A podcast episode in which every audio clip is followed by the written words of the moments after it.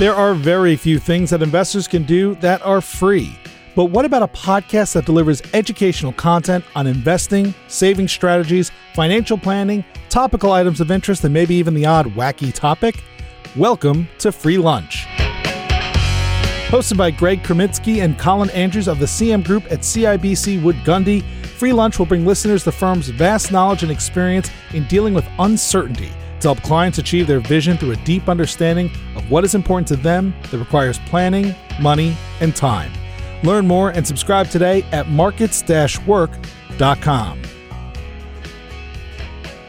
Welcome back to the Free Lunch Podcast. Greg, it's good to be back at the helm here. It's been a number of weeks since we've recorded anything together. I blame Christmas and New Year's and hip surgery and all those other good things. We've been talking a lot in these past weeks about market volatility with good reason. There's a lot going on, as always. But market returns are only part of an investor's overall experience, and we need to focus on some other things too. And so, for that reason, we have a guest speaker today, Greg. Did you know that? I did know. Yes, thank you. Of course, you. you knew that. His name's Howard Atkinson. Howard is the president and CEO at Pascal Wealth Tech. He previously held positions in wealth and included heading up things like Horizon ETFs back in the day. He's an author who's written four books. That's exactly four more books than you or I have written, Greg. Yep. Yeah, that's right. Exactly four more. He has board experience on audit, governance, nominating and human resources, compensation committees, and is chairman of the board. He holds a CFA, a CIMA, which Greg, you and I also both hold. We're in good company. And we'd like to welcome Howard to the Free Lunch Podcast. Welcome, Howard. Thanks, Colin. Happy to be with you guys. Let's just kick it off. Howard, you've been in the wealth management industry for about 35 years or so. Tell us about your journey. What's your story? Colin's touched on some of it, but I'll go back again. it's hard to believe, Greg, that I've been in the industry for over three decades, but that's the fact.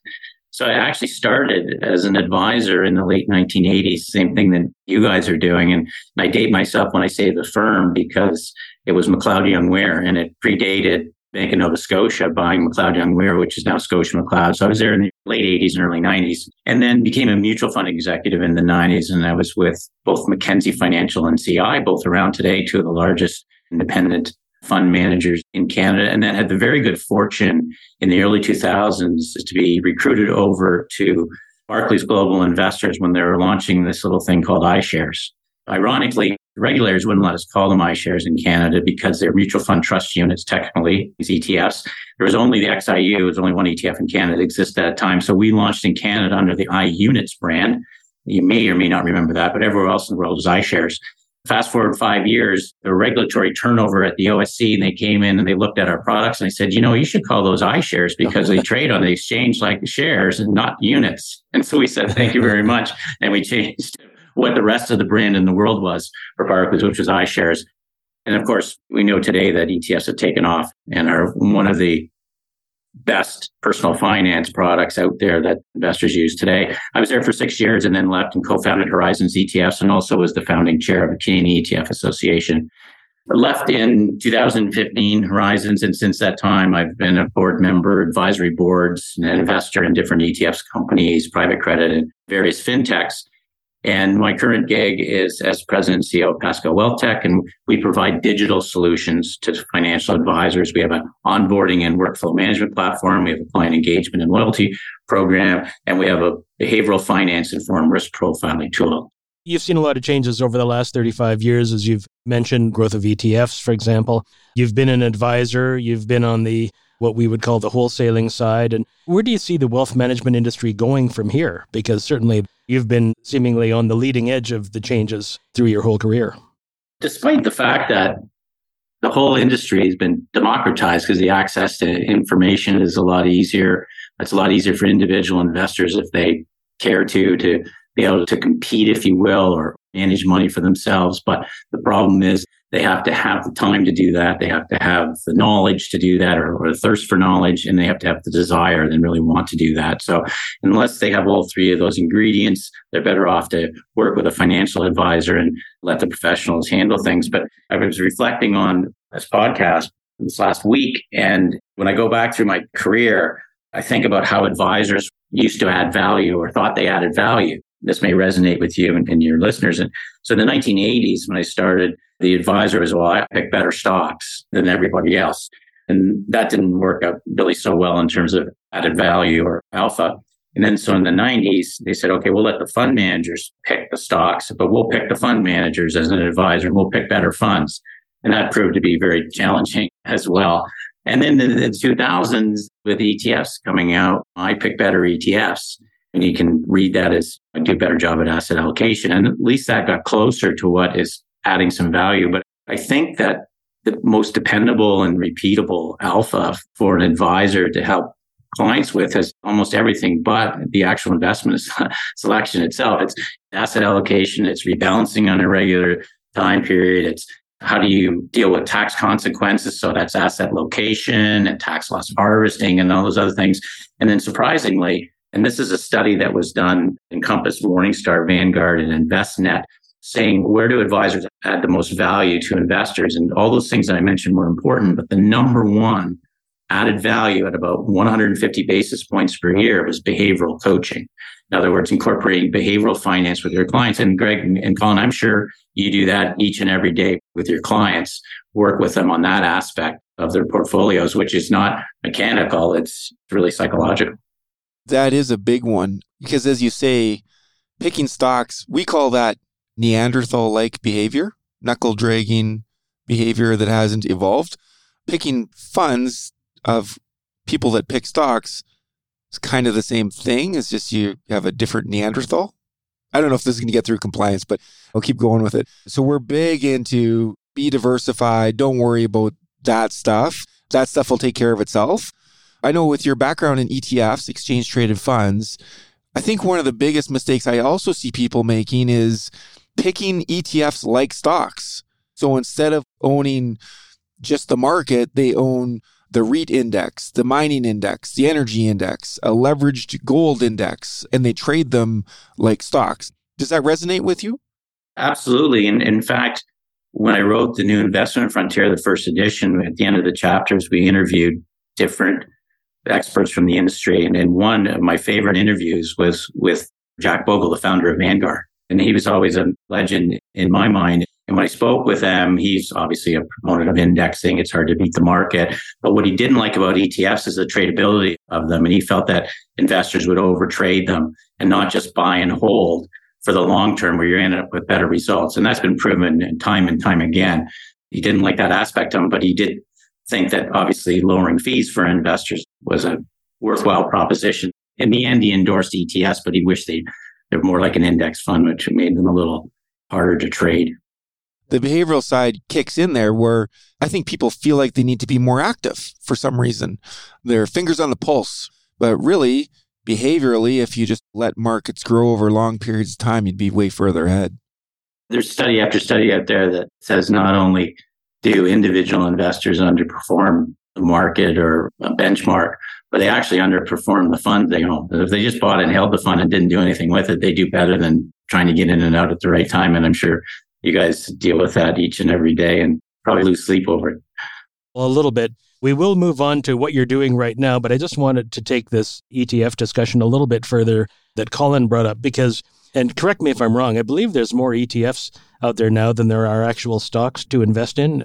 There's a lot of ETFs, and a lot of them slice and dice the market. And whereas the original ETF was an index fund, and now ETFs are active, or at least there are active ETFs, which essentially makes them just like any other actively managed mutual fund.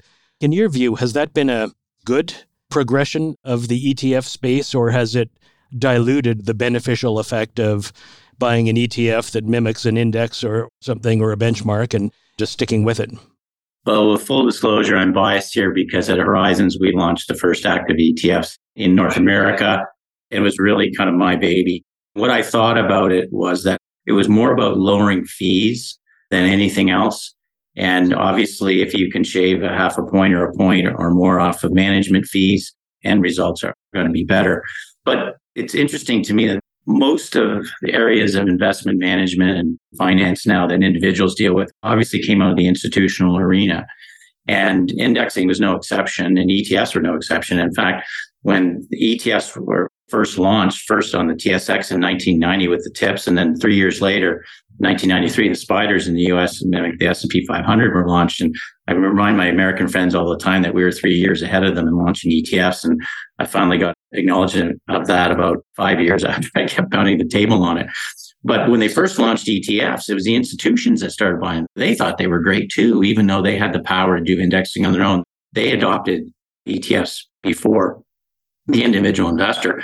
But if I reflect back on, on some of these occurrences, I would say, generally speaking, I believe that institutional investors are given too much credit and retail investors are not enough in the marketplace today. And it goes back to what I said earlier. If you have the time and thirst for knowledge and desire, you can do a pretty good job yourself. If not, hire an advisor who can do a really good job for you as well. But where I'm going here with the indexing is it comes down to performance. Everyone wants better performance. They want to beat the benchmark. They want to beat the market. They want to, do this. And institutions, of course, are benchmarked, most of them quarterly, some of them annually, against some sort of blended index, stocks, bonds, real estate, infrastructure, what have you. And guess what? They generally underperform. They've got all the resources. When I was at Barclays, we had 60 PhDs on staff, and their conclusion was it's really hard to beat the market.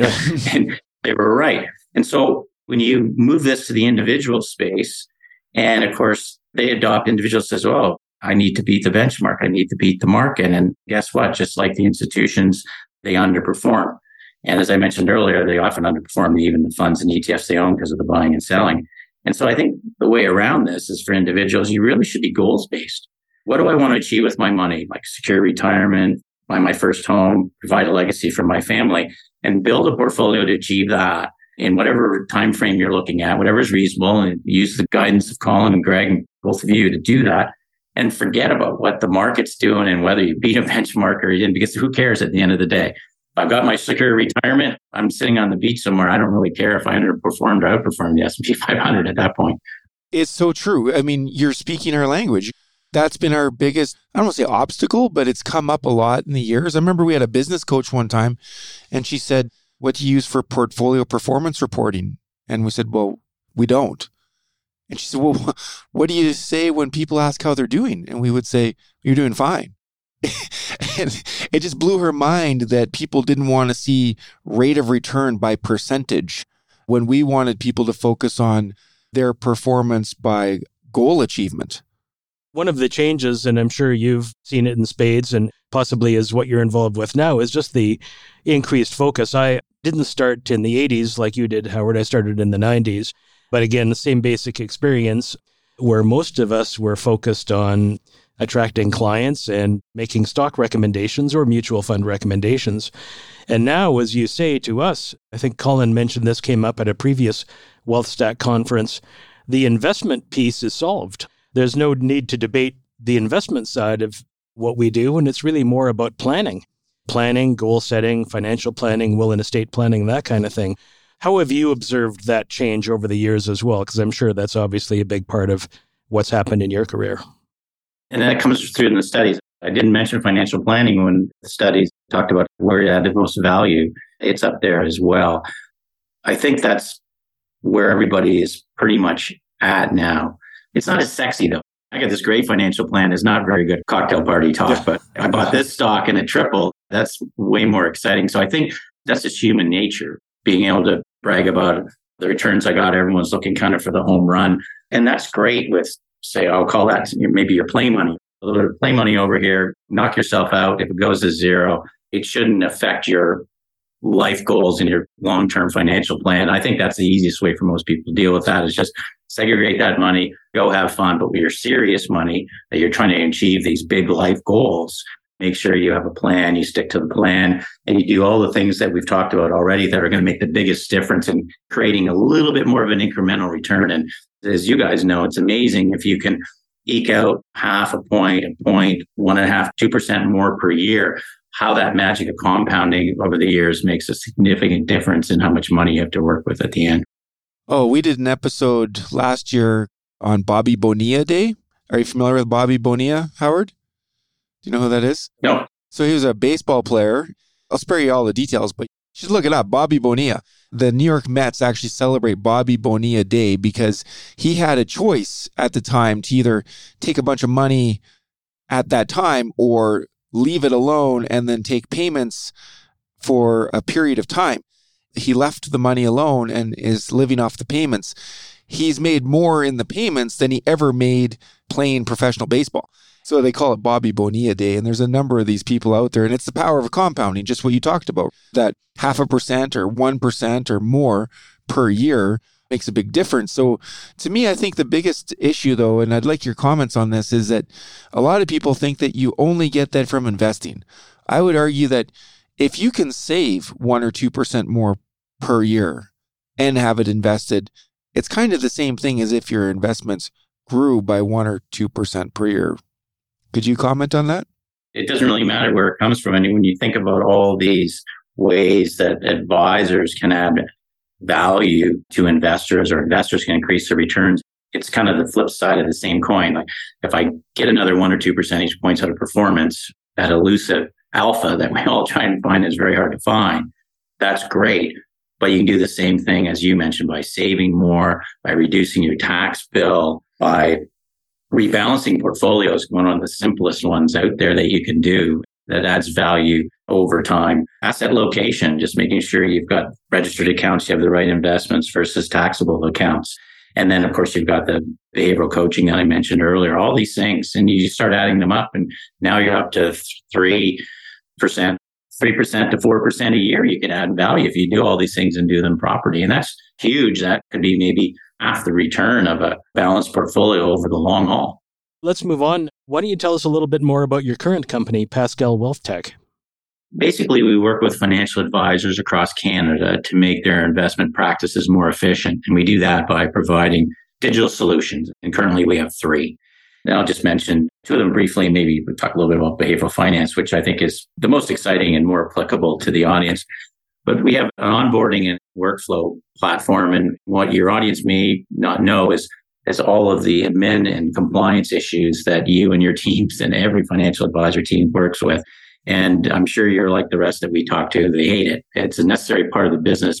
It's a real time suck. And it really takes up to 50% of an advisor's time away from what they could be doing with helping clients achieve better results. And so if you can use technology to reduce that time, increase efficiencies, make compliance experience smoother, then it should be better for not only financial advisors, but it should be better for the end investor. And then our second solution is we talk to many advisors and end clients. And what we found is that there's not as much frequent contact as you might see in other industries. Sure, you get statements and you might get a call for RSP contribution and other things. When you guys are doing podcasts to stay in touch with people, that's great.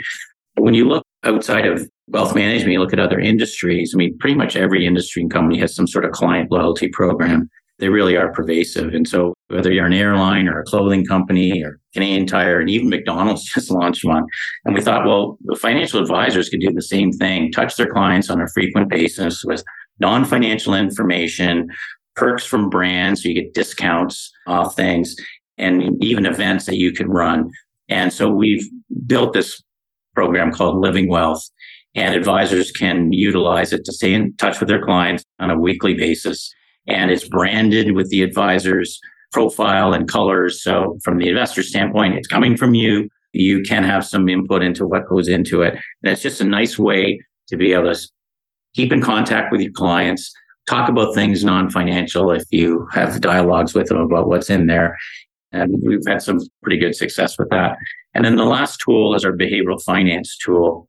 And we've partnered with Syntoniq, our behavioral science specialists out of the United States. And so it's a risk profiling tool that you share with an investor. And it takes 10 minutes or less to fill out. There's 28 questions. And when you're finished, investor gets a report and the advisor gets the same report. And then you have a dialogue with that investor. And as I mentioned, it's one of the best ways to build relationships and understand people's situations.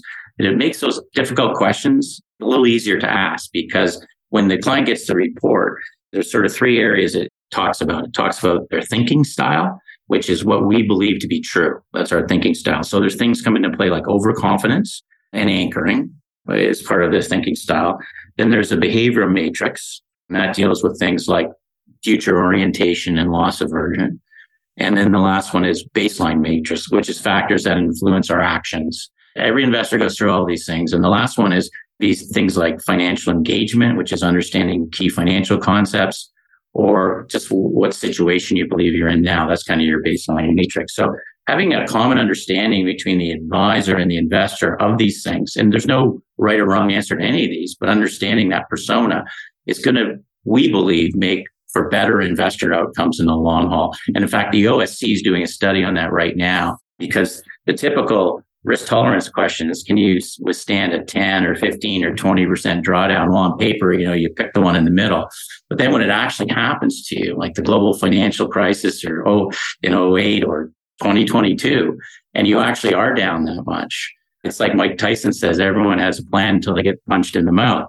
And so you need to be able to go beyond those questions to really understand what's going on. And that's what behavioral finance does for the end investor. So that's why we think it's an important tool. It's so true. We're back in that point that many of us that have been in the business a long time have been in before, and that is even with what happened in 2020 with the market down 35%, but rebounded before anybody had a chance to even look at their statements for the month of March. So many investors today, you know, I'm thinking millennial aged investors, didn't have a lot of skin in the game probably during the global financial crisis. And it's one thing, as you say, to say, oh, yeah, I could withstand a 20% or 25% downturn. It's all theoretical, but I'm sure you, Colin, and I clearly remember how it felt in January or February of 2009 when the market was now down 50%, not 35, not 20, but 50. And, Why are you bringing this up, Greg? Like I'm and, still recovering from this. Exactly. the point there being is that preparing people for what can happen is so important because nobody can imagine what it feels like. Nobody can imagine swimming in the ocean and being attacked by a shark. I mean, that's something that you only think you can imagine. The behavioral finance piece certainly seems to be a more important aspect of the advice industry than it ever was before. It always was a problem, but it was dealt with in different ways. The stakes are big now because people's retirement or whatever their financial goals are sort of dependent on it. And the problem is a lot of this is behavioral finance textbook theory. I mean, there's courses on it. Terrance Odean was one of the early pioneers of it in the US. And I think he was at USC Berkeley. It's great, but you're not going to ask your investors to read textbooks and become experts on this. So you need a tool that's easy and succinct to use, but is effective and gets you to the point where you're getting the results. And that's really all that matters. So in my case, I'd come across as overconfident, as most financial advisors or ex advisors would be. But knowing that going in, that means that I'm more likely to overinvest, overtrade, do market timing, that sort of thing. So knowing that going in, if I'm working with an advisor, they can push against that and make sure, remember, we talked about this, you've got it in your report. This is a time you're going to do that. So don't do that. And you get better results if you lean against those tendencies that are going to make your outcome not as good as it could be. I was just thinking of a couple of things as you're mentioning those. Firstly, the investor profile questionnaires. From a behavioral perspective, I would argue there's a lot of framing bias because they say, what did you say, Greg? If the market's down 10%, how likely are you to sell out? Nobody can answer that question. If you're only given three answers, you're just going to pick one. There's a framing bias built in there. Secondly, from a behavioral finance perspective, because Greg and I are also very well versed in behavioral finance, just like you, Howard. But I think a big mistake we often make, I've made for sure, is you hear somebody and you can hear their biases in their conversation with you. And so you feel a need to call out these biases and you say, oh, wait, that's self attribution bias that you're doing right now. But it's not good enough just to tell somebody their biases. There has to be a way of coming up with a plan whether they know about it or not, to deal with those biases, not just describe them. Is that the work your company is trying to do?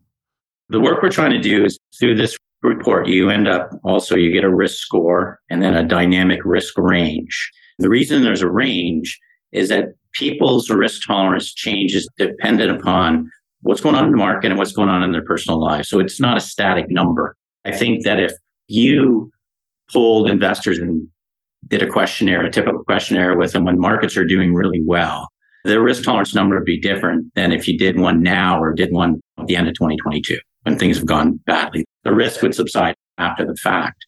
So the whole idea here is to provide here's your basic risk tolerance, here's the range, and here are some of the biases, behaviors, and blind spots that you and I, as the advisor, should be aware of so that we can coach you through whatever market we get into. A quick, funny little story the founder of Syntoniq, when he went down this rabbit hole of behavioral finance, and he's really is an expert in this field. He built his first questionnaire and he ended up, you're going to laugh at this. He had 171 questions and he gave it to his wife to do. And his wife got about 45 minutes halfway through it. And she said, honey, no one is going to fill this out yeah. ever. he goes, yeah, you got a point. I'm just trying to capture everything anyway. He's refined it. And now the questionnaire that we use is 28 questions long. You can do it in 10 minutes, 15 minutes tops. Five of those questions are your typical risk capacity questions, the drawdowns, time frame, those sort of things, the ones you see in every single questionnaire. The other questions, 23 questions, are all behavioral finance. You can't game them. You just give your best answer, but they work. And he's refined this process over, and the team there, they have seven PhDs on staff, have refined this process over time. So that's what you're getting at. You're getting into the soft side, not how old are you, your time horizon is, and all that other stuff. That's the behavioral finance part of it. Well, yeah, because from those questionnaires, another error I find is it just assumes a younger person has a ton of risk capacity because they have time horizon. Well, that person may or may not actually have that risk capacity in them just because they're young or just because they're older. We have a lot of older clients that actually have a lot of risk capacity because their portfolio is being left to uh, future generations. So their time horizon is actually a lot longer than what a traditional questionnaire might say. I totally agree. And then you've got family dynamics, whether it's a spouse or next gen. So one of the things we've, we've done with this report is you can have a spouse or next gen or a business owner, co-business owner do the report as well. So they'll get their own report, but then we do a pair analysis between the two of them. And I'll give you a great example. We did this with a woman in the financial services industry and her husband is a firefighter. Anyway, they did the investor EQ. They came up with the same risk score, bang on, but her range was higher and his range was lower. He's the firefighter, don't forget.